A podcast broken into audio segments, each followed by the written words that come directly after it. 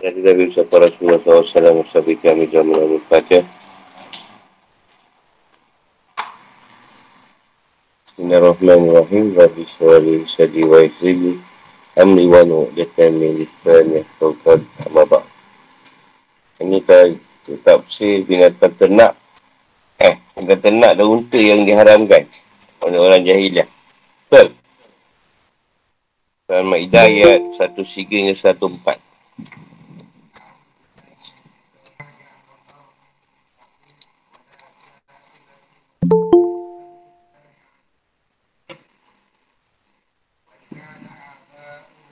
Allah tidak pernah mensyariatkan adanya bahirah, sa'ibah, wasilah dan ham.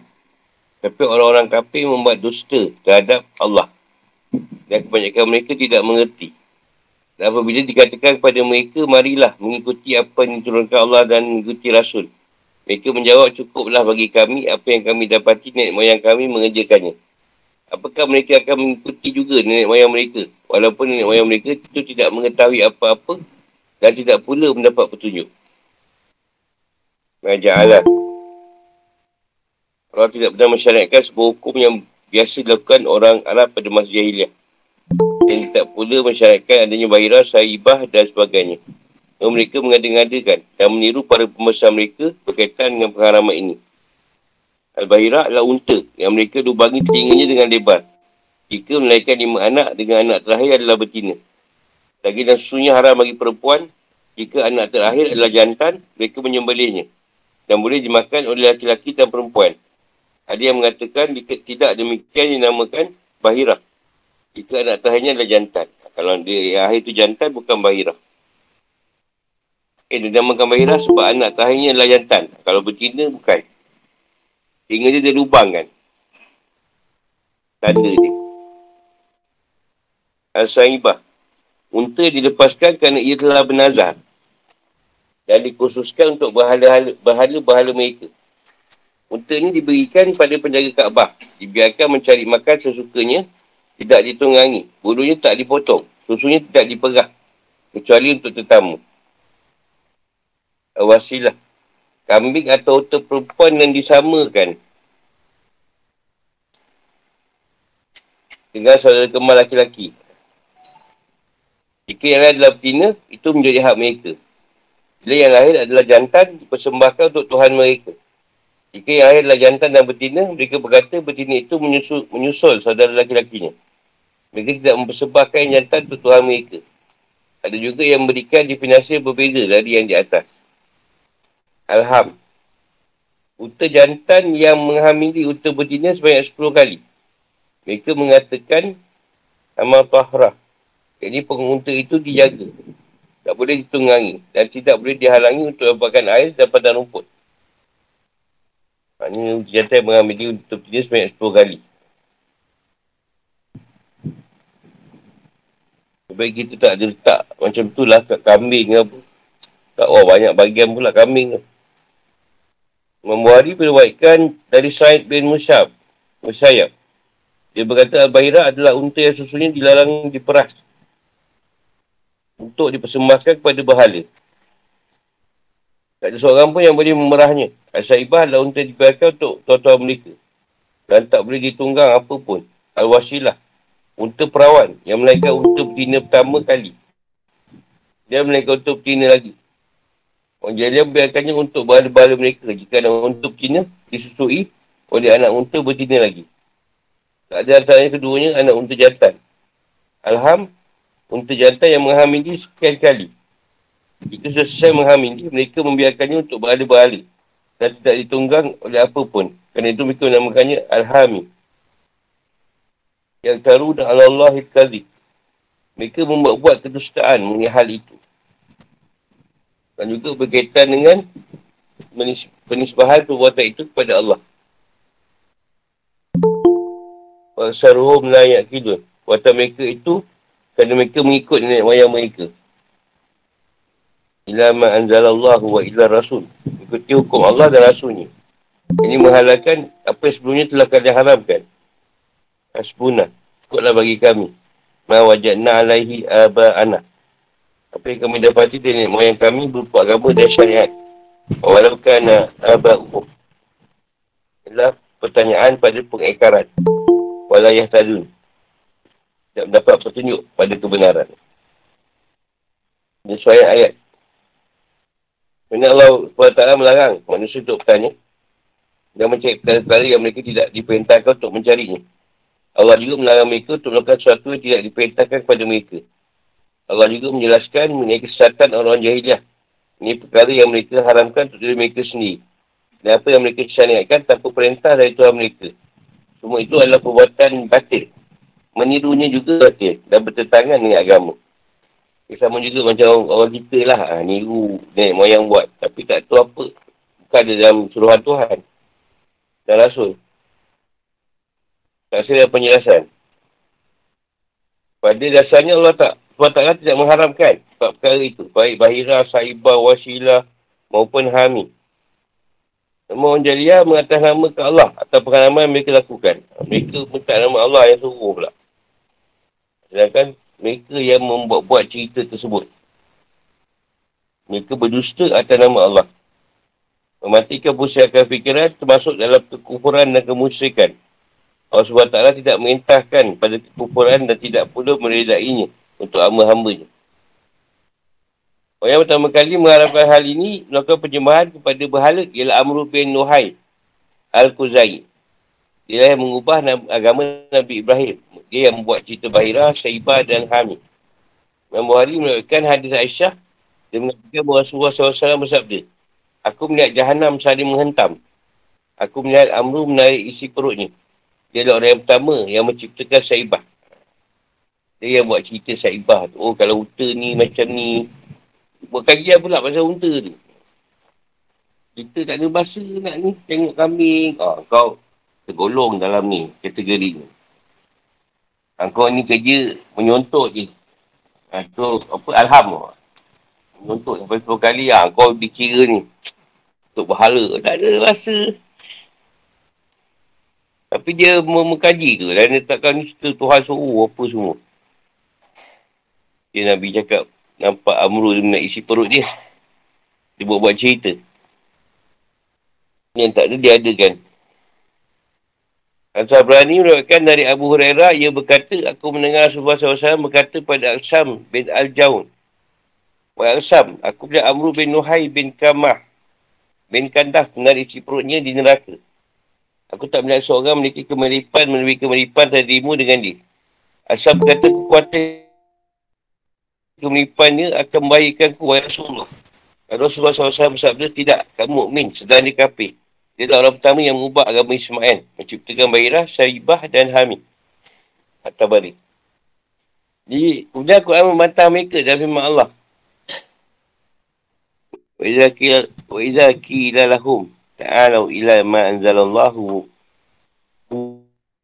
wa ila rasul. Dia dikatakan pada orang-orang musyrik, mereka mengamalkan hukum-hukum yang turunkan oleh Allah. Yang mana telah diperkuat dengan berbagai macam bukti. Dan juga mereka mengikuti Rasulullah SAW. Yang telah menyampaikan hukum tersebut. Dan menjelaskan perkara yang bersifat umum. Mereka jawab cukuplah bagi kami. Apa yang kami warisi. Dan nenek moyang kami. Malah nak ikut tu. Baik aku ikut nenek moyang aku. Senang. Benda senang ada dia. Ini susah. Mereka bagi kami adalah para pemimpin yang buat aturan. Dan kami hanya mengikuti mereka. Allah SWT menjawab mereka dengan sebuah pertanyaan pengingkaran. Apakah itu cukup bagi mereka walaupun nek moyang mereka tidak mengetahui syariat sama sekali? Dan tidak mengetahui kemaslahatan atau kebaikan bagi agama dan usaha dunia. Mereka terjerumus dalam kegelapan paganisma dan kurafat. Mereka menetapkan aturan untuk diri mereka menurut anak usaha mereka. Antara ialah mengubah anak perempuan. Tanam anak perempuan hidup. Minum hamar. Menzalimi anak-anak yatim dan perempuan melakukan dosa besar dan kemungkaran, melakukan perangan kerana hal yang remeh-temeh, dan mengobarkan api permusuhan dan kebencian. Inilah sebuah celaan, ini adalah sebuah celaan terhadap sikap taklid buta dan fanatik yang diwarisi tanpa kesedaran atau pengetahuan. Mengikut membuta tuli. Sebagai ini firman Allah SWT dalam banyak ayat di antaranya. Dan apabila dikatakan kepada mereka, ikutilah apa yang telah dirunkan Allah. Mereka menjawab tidak. Kami mengikuti apa yang kami dapati pada nenek moyang kami melakukannya. Padahal nenek moyang mereka itu tidak mengetahui apa pun dan tak mendapat petunjuk. Al-Baqarah 170. Dia kehidup, fikir kehidupan atau hukum. Allah SWT sang pencipta makhluk adalah sumber dari syariat dan peraturan untuk manusia.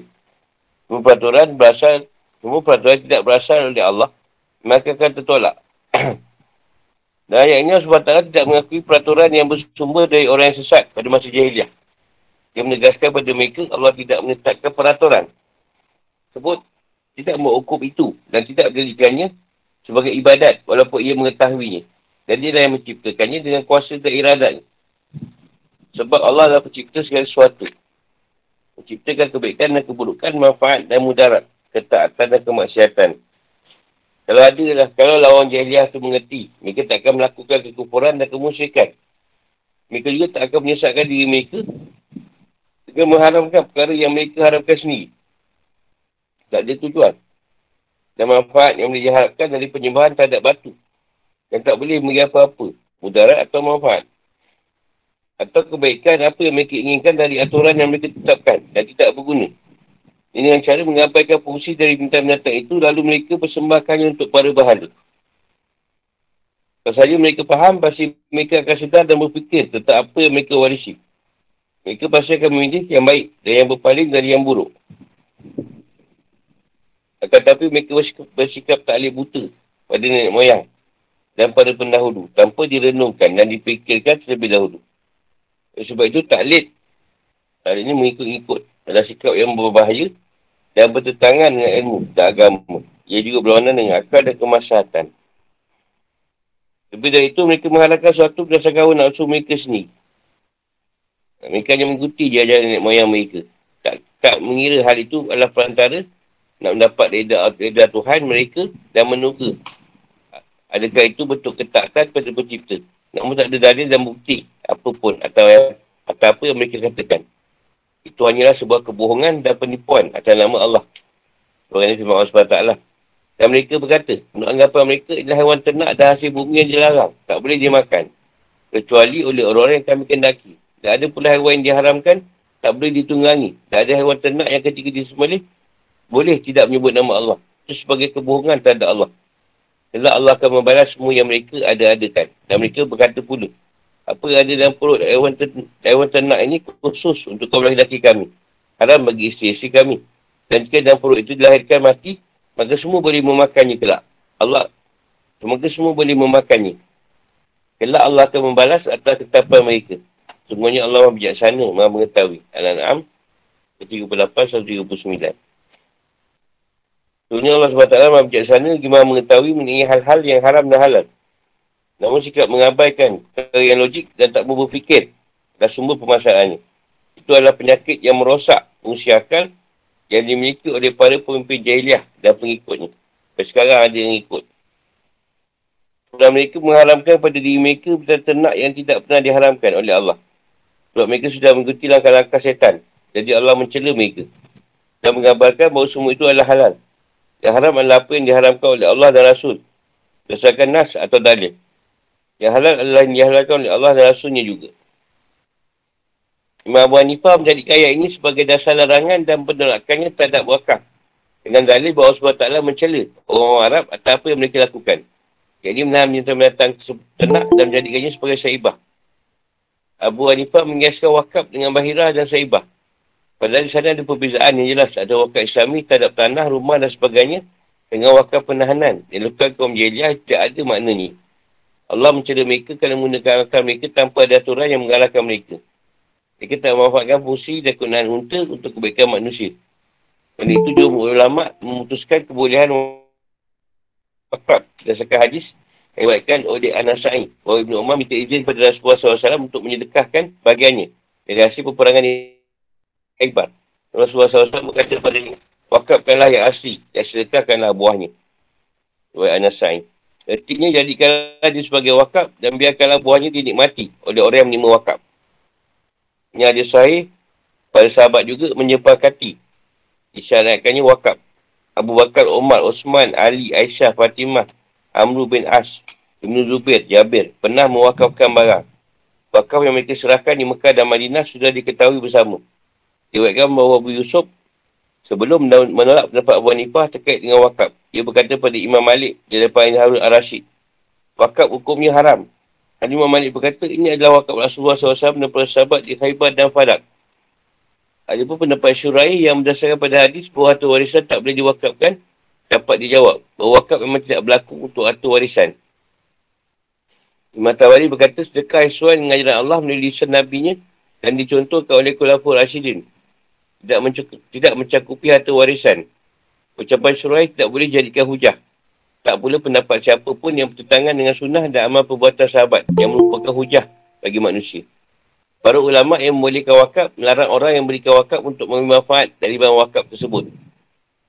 Dengan sebab dia telah mengeluarkannya untuk Allah SWT dan memutus kepemilikannya terhadap barang itu. Jadi ia mengambil manfaat darinya walaupun sedikit. Itu berarti ia telah mencabut kembali sedekahnya. Ia hanya boleh mengambil manfaat darinya jika ia memang menjadikannya sebagai syarat dalam wakaf tersebut atau dia dan ahli warisnya dalam keadaan yang sangat memerlukannya. Dalam keadaan yang seperti itu, mereka boleh boleh memakannya sebagaimana orang kefakir. Apakah hak pengelolaan manfaat barang wakaf milik orang yang mewakafkan atau orang lain? Masyafi Abu Yusuf mengatakan bahawa orang yang memberikan wakaf haram memilikinya. Hanya saja dia boleh menguruskan proses sedekahnya, menyebarkan dan membagikannya kepada orang yang berhak. Pasalnya, Umar tak mengelola sedekahnya sampai dia wafat. Demikian juga Ali dan Fatimah. Keduanya juga melakukan hal yang sama. Imam Malik mengatakan bahawa tidak dinamakan wakaf sampai barang wakaf itu dikuasai oleh orang lain. Dia menahannya dan mengelola kemanfaatannya seperti menyewakannya dan bagikannya kepada orang orang miskin yang berhak selain kuda dan senjata. Tapi Imam Menifah lah, dia macam menolak cerita wakaf tu dengan dalil pada ayat tadi. Tapi perkara wakaf tu perkara yang Nabi dia suruh. Wakaf tu bila tak ada nama kita lagi. Dan kita, kita kelolakan boleh. Tapi tidak ada hak memiliki. Itu ha, bernamakan wakaf. Saya wakafkan kereta saya. Tapi dia yang bawa dia tak hari. Kulu kilir, kulu kilir. Eh, itu macam. Nama lah tukar, tak tukar. Tapi kalau keluarga yang mewakafkan tadi nak balik. Atas dasar jauh susah. Darurat, boleh ambil balik. Ha, contoh dulu pasal tanah madrasah ni. Orang tak faham. Yang Haji Malik Arwah Al-Wakab hanya tapak madrasah dia. Yang bagian ni lah. Yang dia kata dia wakaf sebelah mana. Sebelah mana. Ha, yang sini dia jual wakaf kan ni. Ada tu semua beli-beli lot sebenarnya. Ramai yang tak tahu tu. Yang diwakafkan ni tanah ni saja. Tanah madrasah ni. Ada nama mak dia. Sebelah tu dia mewakafkan. Tapi bila dia meninggal, adik-adik dia ada kebisingan kat situ. Jadi saya mengambil cerita daripada sini lah. Orang tu mungkin susah perlukan. Jadi kita bagi dia balik. Pulangkan balik benda tu. Ha. Jadi masalah pun. Ramai tak tahu dia ingat. Ramai orang ingat tanah madrasah ni wakaf. Ya ada orang kita yang tak tahu. Ha. Dia tak tahu. Yang lain ni beli, beli lot sebenarnya. Saya beli lot, pusu, Rumah Togok ni, Ustaz Zaini, Azam, dan lain-lain tu semua belok lah. Semasa arwah ada. Yang belakang tu je. Yang belakang tu memang dia kata kalau boleh bagi pada anak-anak dia kena buat rumah. Kata lah. Anak dia yang buat rumah situ dah ada pula saya tukar kan. Tukarkan ke madrasah baru. Atau mana orang.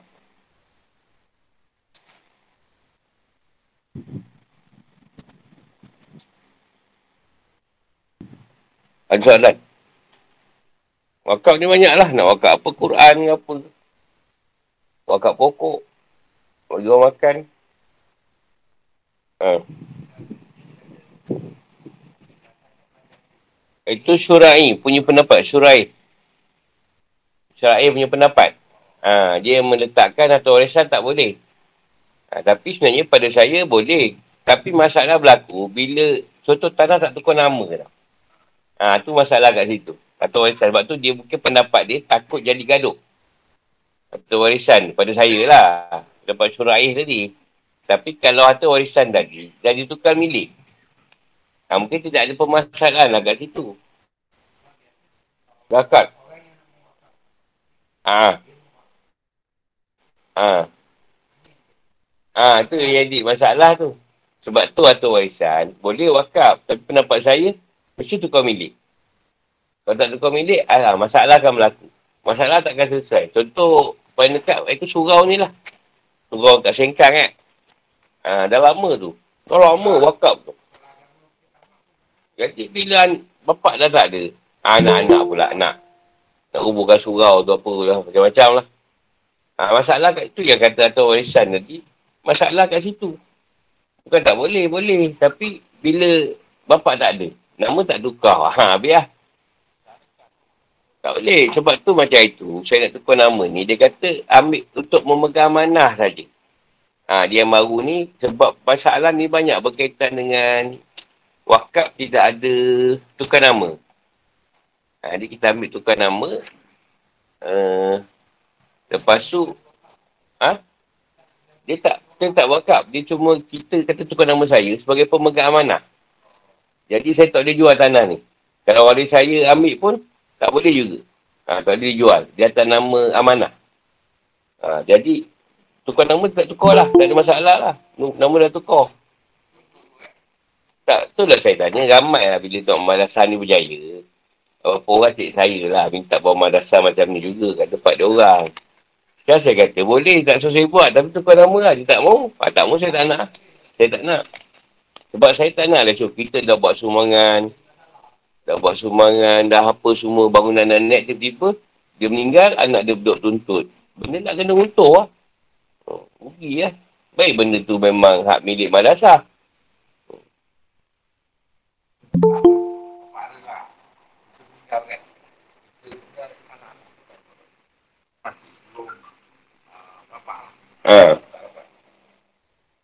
Kita menaikkan ada hibah kat situ. Ha, kalau Ha. Tak boleh. Sebab dia meninggal sebelum. Itu berlaku dekat ni, no, dekat Pak Ngang kau. Pak Ngang dia ni meninggal sebelum mak dia tu meninggal. Pasal dia ni, tak boleh masuk. Kalau tanah tak masuk, tak boleh. Dia kata tak boleh mewarisi. Sebab dia dah meninggal dulu sebelum tuan tanah. Tuan tanah hidup lagi. Ha, tanah punya ni lah sekarang. Undang-undang. Ha, tapi dia ambil cerita tu.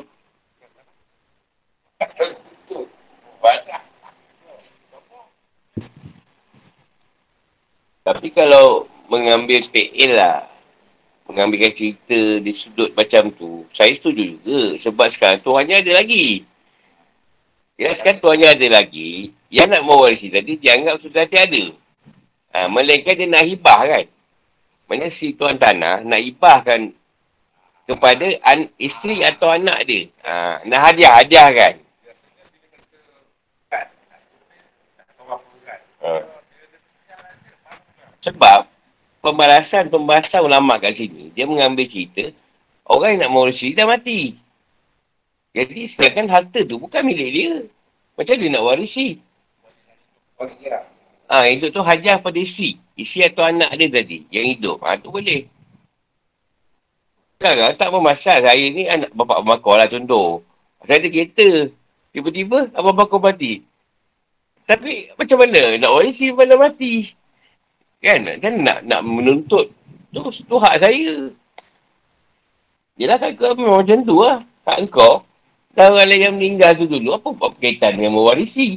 Yang nak diwarisi harta dia yang meninggal tadi. Yang kita bahas kan. Dia meninggal. Apa harta dia ada? Bukan kita berhatur yang hidup yang nama tak tukar. Ha, tu je lah. Dia hibah lah. Sepatutnya dari segi tu hibah lah. Hadiah. Contoh kata ni dah meninggal dulu. Aku hidup lagi. Aku nak hadiahkan lah. Kan? Ha, nak mewarisi tak boleh. Sebab dia dah meninggal. Nak mewarisi macam mana orang dah meninggal. Ni kalau harta dia. Harta dia dah diwarisi. Ni ada orang lain nak warisi apa benda. Ha. Kan dia nak ambil. Ha, kau tak, kau tak ada dia.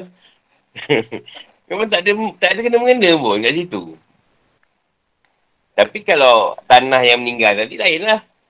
Ha. Contoh bapak dah tukar nama dulu. Pada dia. Dah, tapi tapi sebab kita mengambil kita asal pergaduhan. Ha, jadi kita tak mau pergaduhan, jadi pergaduhan. lagi, nak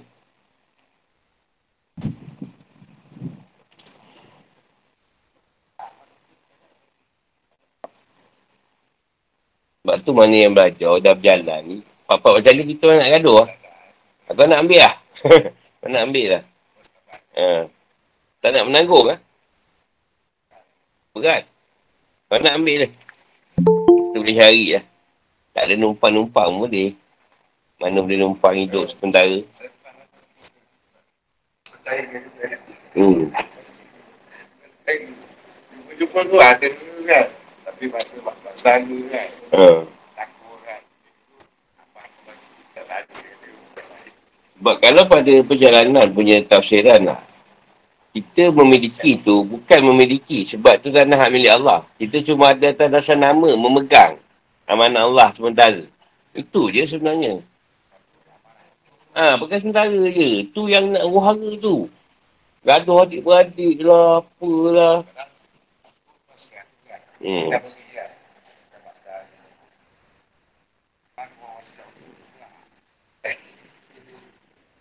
Ambil satu lagi tajuk. Berserah pada Allah setelah melakukan amal ma'ruf naik mungkar. Tak Ma'idah ayat 105. Baik orang yang beriman, jagalah dirimu. Kerana orang yang sesat itu tidak akan membahayakanmu bila kamu telah mendapat petunjuk. Hanya kepada Allah lah kamu semua akan kembali. Dan dia akan menerangkan kepadamu apa yang telah kamu kerjakan. Alaikum pusakum, jagalah dan perbaikilah diri kalian. Jadi nak dihukum. Bima kuntum tak malu. Allah akan menunjukkan atau menampakkan apa perbuatan kalian dan akan membalahnya. Sebab turunnya ayat Al-Wahidi. Menutulkan dari Ibn Abbas. Rasulullah SAW menulis surat kepada penduduk Hajar melalui Munzir bin Sawi. Nabi mengajak mereka untuk masuk Islam. Jika mereka enggan, mereka harus membayar jizyah. Ketika surat itu sampai kepada Munzir, dia memberitahu hal tersebut kepada orang Arab, Yahudi, Nasrani, Syabi'in dan majusi yang ada di sekitarnya. Mereka memutuskan untuk bayar jizyah dan enggan masuk Islam. Rasulullah SAW menulis surat pada Munzir. Ada pun orang Arab, maka janganlah kamu terima dari mereka kecuali Islam atau pedang. Ha, itu kalau orang Arab. Ada pun ahli kitab dan majusi, maka terimalah jizyah dari mereka. Kalau orang Arab, kau jangan setuju. Dia kena masuk Islam juga. Atau tak nak masuk, pedang yang datang. Ha, itu keras lah kata Rasulullah tu. Kan dia bacakan kepada mereka surat dari Rasulullah, orang Arab masuk Islam. Negara kitab dan majusi bayar jizyah. Orang munafik Arab berkata, aneh sekali Muhammad. Dia mengira bahawa Allah mengutusnya untuk memerangi semua manusia sampai mereka masuk Islam. Dan tak mahu terima jizyah kalau dia ada kitab. Dia menerima jizyah dari orang musyrik hajar. Tapi menolaknya dari orang musyrik Arab. Lalu Allah menurunkan ayat. La yadurukum min, min, dol, min dol di Izah ada itu. Yang satu riwayat ada yang mengatakan yang dimaksud bukanlah ada kitab. Sekali riwayat dari Imam Ahmad yang berbunyi Abu Bakar berdiri khutbah. Baca khutbah. Memuji Allah. Menyanjungnya. Kemudian berkata, Wahai manusia, sungguhnya kalian baca ayat ini. Ya ayuhal ladina amanu alaikum anfusakum layadurukum min dol min dol di izah tadaitum. Allah bersabda, jika manusia melihat sebuah kemungkaran tapi tak mau mengubahnya, maka Allah hampir saja meratakan seisinya kepada mereka. Wahai Imam Ahmad. Kalau disebut berkata, aku mendengar bahkan berkata, wahai manusia, jauhilah dusta. Soalnya dusta bertentangan dengan iman. Diwaikan juga oleh pemilik empat sunan, Ibn Hibban, dan sahihnya dan juga perawi lain dari beberapa jalur. Ada yang berapa perawi dari Ismail bin Abi Khalid dengan sanad yang bersambung dan mampu. Antara mereka ada yang dengan sanad hadis yang maukuh pada Abu Bakar Siddiq. Ada Al-Qudni dan lainnya. Mendapat bahawa hadir ini mampu. Itu juga ada diwakilkan oleh At-Tirmidhi dari Abu Umayyah. Asyabani berkata, Aku mendatangi Abu, Bak- Abu Sa'labah Al-Qusaini. Al-Qusaini lalu aku berkata kepadanya, bagaimana kamu memahami ayat ini? Abu Sa'labah berkata, ayat mana? Aku berkata, SWT, ayat yang tadilah. Dia menjawab, sungguh aku telah menanyakan kepada orang yang paling tahu. Aku menanyakannya kepada Rasulullah SAW, dia bersabda. Lakukanlah amal ma'ruf naik bungkar dan ketika kamu melihat sifat dan ketika kamu melihat sifat kedekut atau kikir yang dituruti, hawa nafsu yang diikuti, dunia yang diutamakan. Dan setiap orang bangga dengan pendapat ni. Maka jagalah dirimu, tinggalkanlah masyarakat awam. Semuanya di belakang kalian ada hari-hari di mana orang yang sabar bagaikan orang yang menggambar. Yang beramal pada saat itu sepadan dengan ngajaran 50 laki-laki. Mereka beramal setiap amal kalian. Riwayat At-Tamizi. Zaman yang sukar sekarang lah. Tinggalkan je lah orang awam tu. Masyarakat tu kata dia. Jagalah diri kau sendiri. Dan dia kata, ada hari di mana orang sabar bagi orang menggambar api. Yang zaman ni kita berjalan macam mijak bara api. Semua orang kata pendapat dia betul.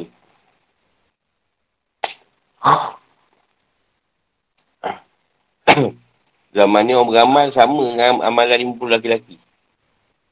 Yang amalan dia seperti para sahabat lah, kata Rasulullah. Ayat lain ni tambahan. Ada yang bertanya, Wahai Rasulullah, ganjaran 50 laki-laki dari kita atau dari mereka? Nabi menjawab, 50 kali ganjaran dari kalian. Dan Nabi berkata, ini adalah hadis asal garib, sahih. Hadis sahih. Zaman ni lah sekarang. Sesuai ayat. Tak kala Allah SWT menjelaskan pelbagai macam kewajipan, syariat dan hukum-hukum dan berfirman. Kewajipan Rasul tidak lain hanyalah menyampaikan amanah. Al-Ma'idah 99. Kemudian ia mencela orang musyrik yang bersikap taklid pada nenek moyang. Mereka menjawab cukuplah bagi kami apa yang kami dapati nenek moyang kami mengerjakannya. Al-Ma'idah 104. Ia mencemooh sikap mereka tidak mengakui kesalahan, mengabaikan peringatan, melalaikan anjuran buat baik, ancaman buat dosa. Mereka terus saja dalam kebodohan, tetap dalam kesesatan mereka. Ketika Allah sudah menjelaskan itu semua, Allah SWT berkata pada orang mukmin, Rayadu rukum, mandoli izah, izah tadaitum. Jadi jangan pedulikan kebodohan dan kesihatan mereka. Tapi perbaikilah di kalian. Laksanakanlah kewajipan dari Allah. Tak adalah perintah dan halangan. Kesimpulannya hubungan ayat ini dengan ayat sebelum ini adalah mewaspadai. Apa yang memang harus diwaspadakan. Hati-hati. tak ada penjelasan. Allah SWT dah perintahkan orang mukmin agar baiki diri mereka. Buat kebaikan dengan sungguh-sungguh dan semampu mereka yang menggambarkan kepada mereka bahawa orang yang telah memperbaiki dirinya, keburukan orang lain tidak akan membahayakannya, baik dalam waktu dekat maupun di masa akan datang. Baik orang yang membenarkan Allah dan Rasulnya, jagalah diri kalian dari maksiat. Dekatkanlah diri kalian kepada Tuhan kalian dengan amal yang ikhlas dan bebaskan diri kalian dari seksa. Kalian telah mendapat petunjuk kepada keburukan. Keburukan orang lain tidak akan membahayakan kalian pada Allah tempat kembali kalian. Lalu dia akan menampakkan amal perbuatan kalian dan membalas setiap orang yang beramal sesuai dengan amalnya. Jika baik, balasannya baik. Jika buruk, balasannya buruk.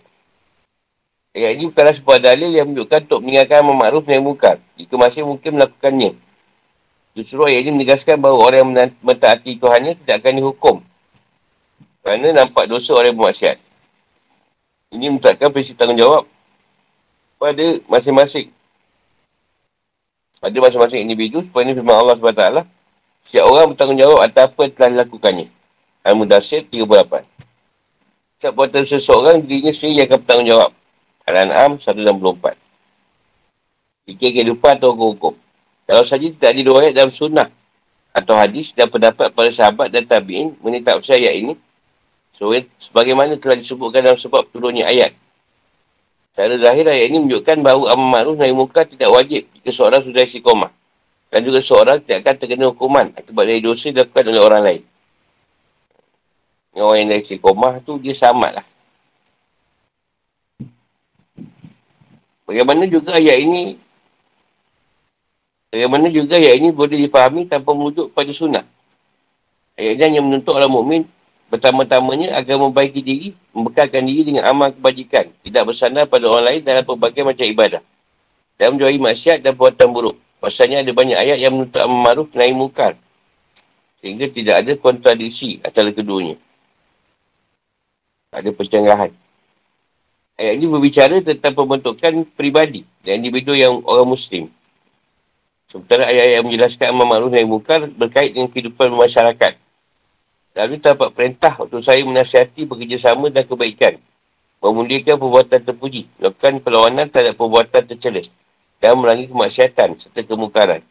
Syed bin Musayyab mengatakan mana ayat ini berlaku secara ada upaya untuk kita beramal makruf dan naik mungkar. Adapun jika ayat ini turun berkenaan dengan orang-orang muka Islam, tidak ada masalah. Kerana maknanya jagalah saudara-saudara kalian sebab orang yang sesat dari kaum kafir Tak boleh beri mudarat pada kalian. Dan makruf naik muka hukumnya fardu ain. Sama, sama ada kesempatan diterimanya. Kebaikan atau ada peluang untuk menghalang kezaliman walaupun dengan cara yang keras.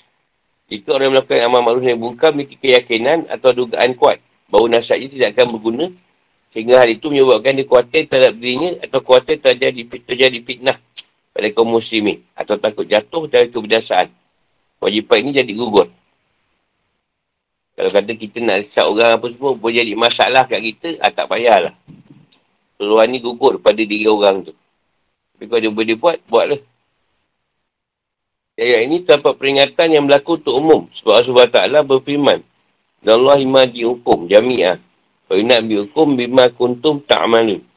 Maksudnya bahawa tempat kembali semua manusia dah sama. Baik itu orang-orang mukmin maupun orang-orang yang melanggar. Iaitu pada Allah SWT yang akan membalas amal kuatan kalian. Allahu'alam.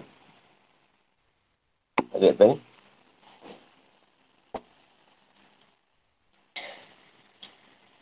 Yang Allah Ta'ala ni suruh kita mencegah tak nampak perbuatan yang buruk tu.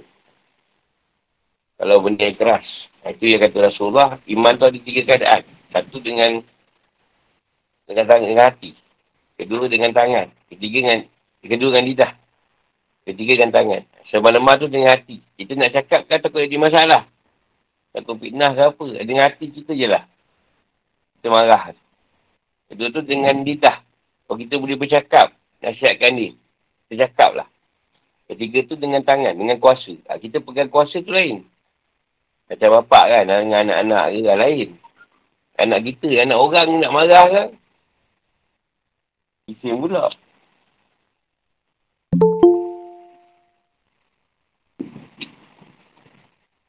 Dan ni pula bila orang masyarakat dia pula show. Show muskodeng. Bukannya nak, nak, nak dimarah. Kau nak juga dapat orang free je. Dia pula datang pula. Kita boleh perbaiki kan tauhid lah tu. Kena tegur ni tauhid lah. Tu pun saya sakit selalu kena lah. Asyik gangguan, gangguan. Kita selalu gangguan di bulan tak puasa. Kita belum puasa. Sebenarnya banyak penyucian. Tak banyak cuci kita. Sakit belum puasa ni. Cuci dosa kita yang lalu. Bukannya masalah berkaitan dengan gangguan. Itu yang banyak orang tak faham. Belum puasa pun dia gangguan juga. Ini masalah akal. Akal dia dah kat arah tu je.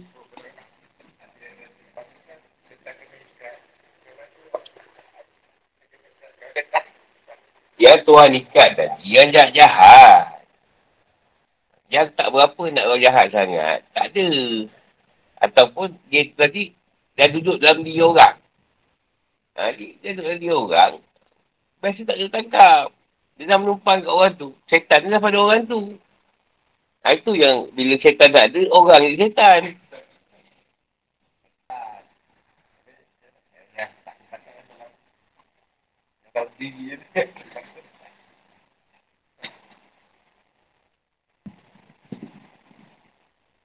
Habis jin tak ada puasa ke? Jin sama dengan manusia. Sebab tu jin tak ada negari je. Yang banyak gangguan bulan puasa. Apa jin tu? Kau tak takkan boleh merasuk. merasuk tu takkan buat sendiri. Ibu masuk kan. Mana boleh jin? Jin tak ada. Jin ni sama macam manusia. Ada Islam, ada kapi. Syaitan tak ada, semua semua kapi. Mana ada dengan orang Islam ke syaitan? Islam kan jin dia.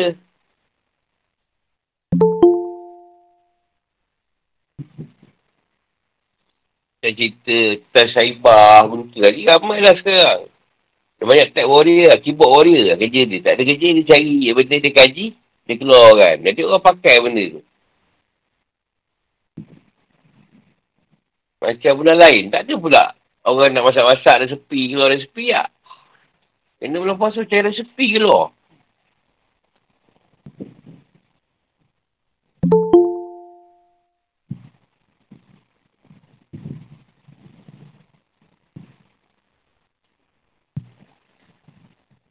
Ada apa nak tanya?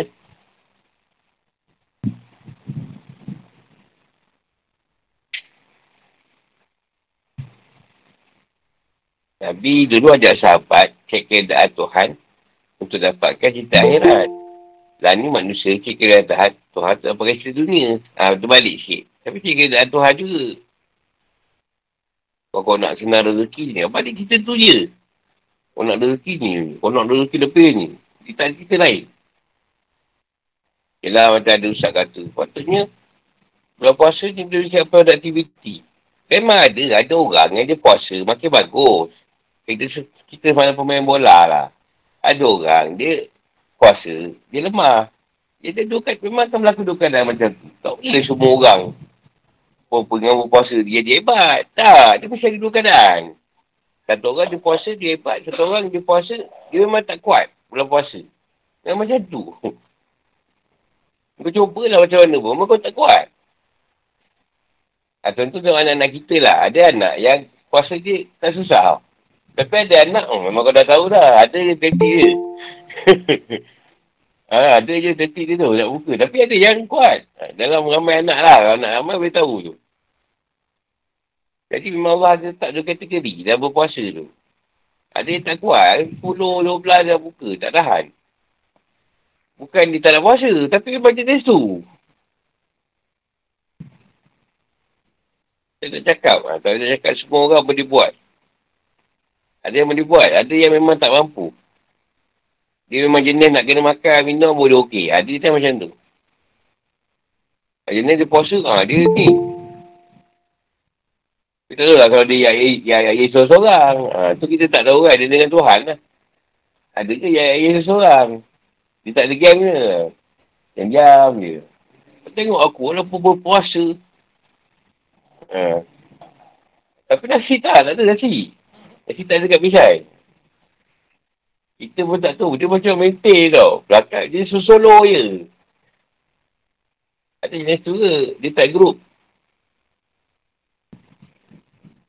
Padahal cendol dah dua gelas dia balon. Mana tak, mana tak dia macam power je. Yang tu cubalah juga. Masa tu lah iman memang belum lah berapa kuat.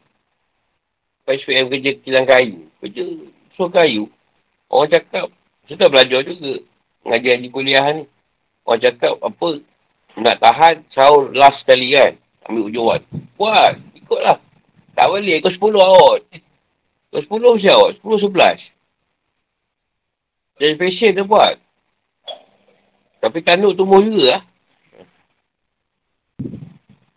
Katil tu, kalau hari biasa, kilang kayu tu. Kilang kayu tak besar.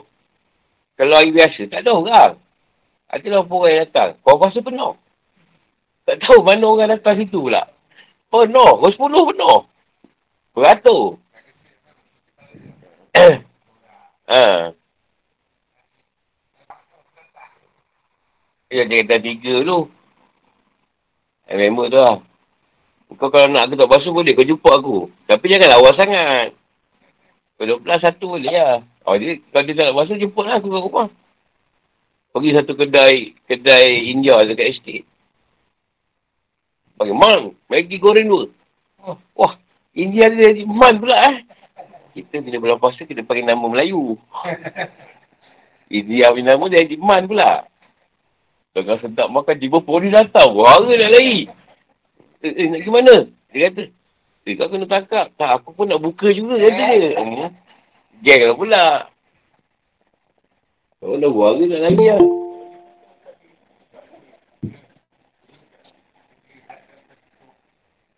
Tapi mi goreng, mi goreng dia tu, pada sedap tu, masa bulan puasa. aku try juga makan bulan lain. Haram tak sedap. Itu puasa pun. Licin. Ha? Itu je satu. Ada satu warung lima. Tapi pohon dua. Segan nak join kan? Masuk sekolah. Tapi taklah selalu. Dah sebulan tu ada tiga kali lah.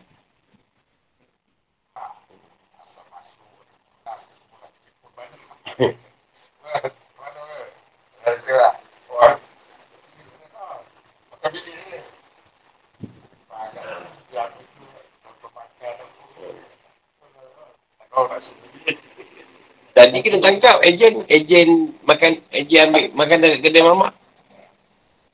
Tangkap kedai mamak. Dia sekarang guna ejen. Dia tak pergi kedai sendiri. Dia guna orang beli. Tak, dari PKP tak ada pula eh. Kes-kes kapan ni. Tak ada. Dia nak angkat ejen. Ha.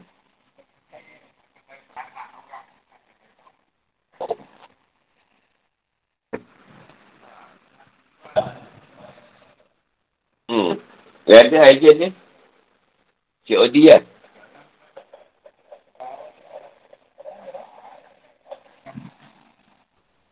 Ha, kita sampai situ dulu. InsyaAllah bersama malam esok. Assalamualaikum warahmatullahi wabarakatuh.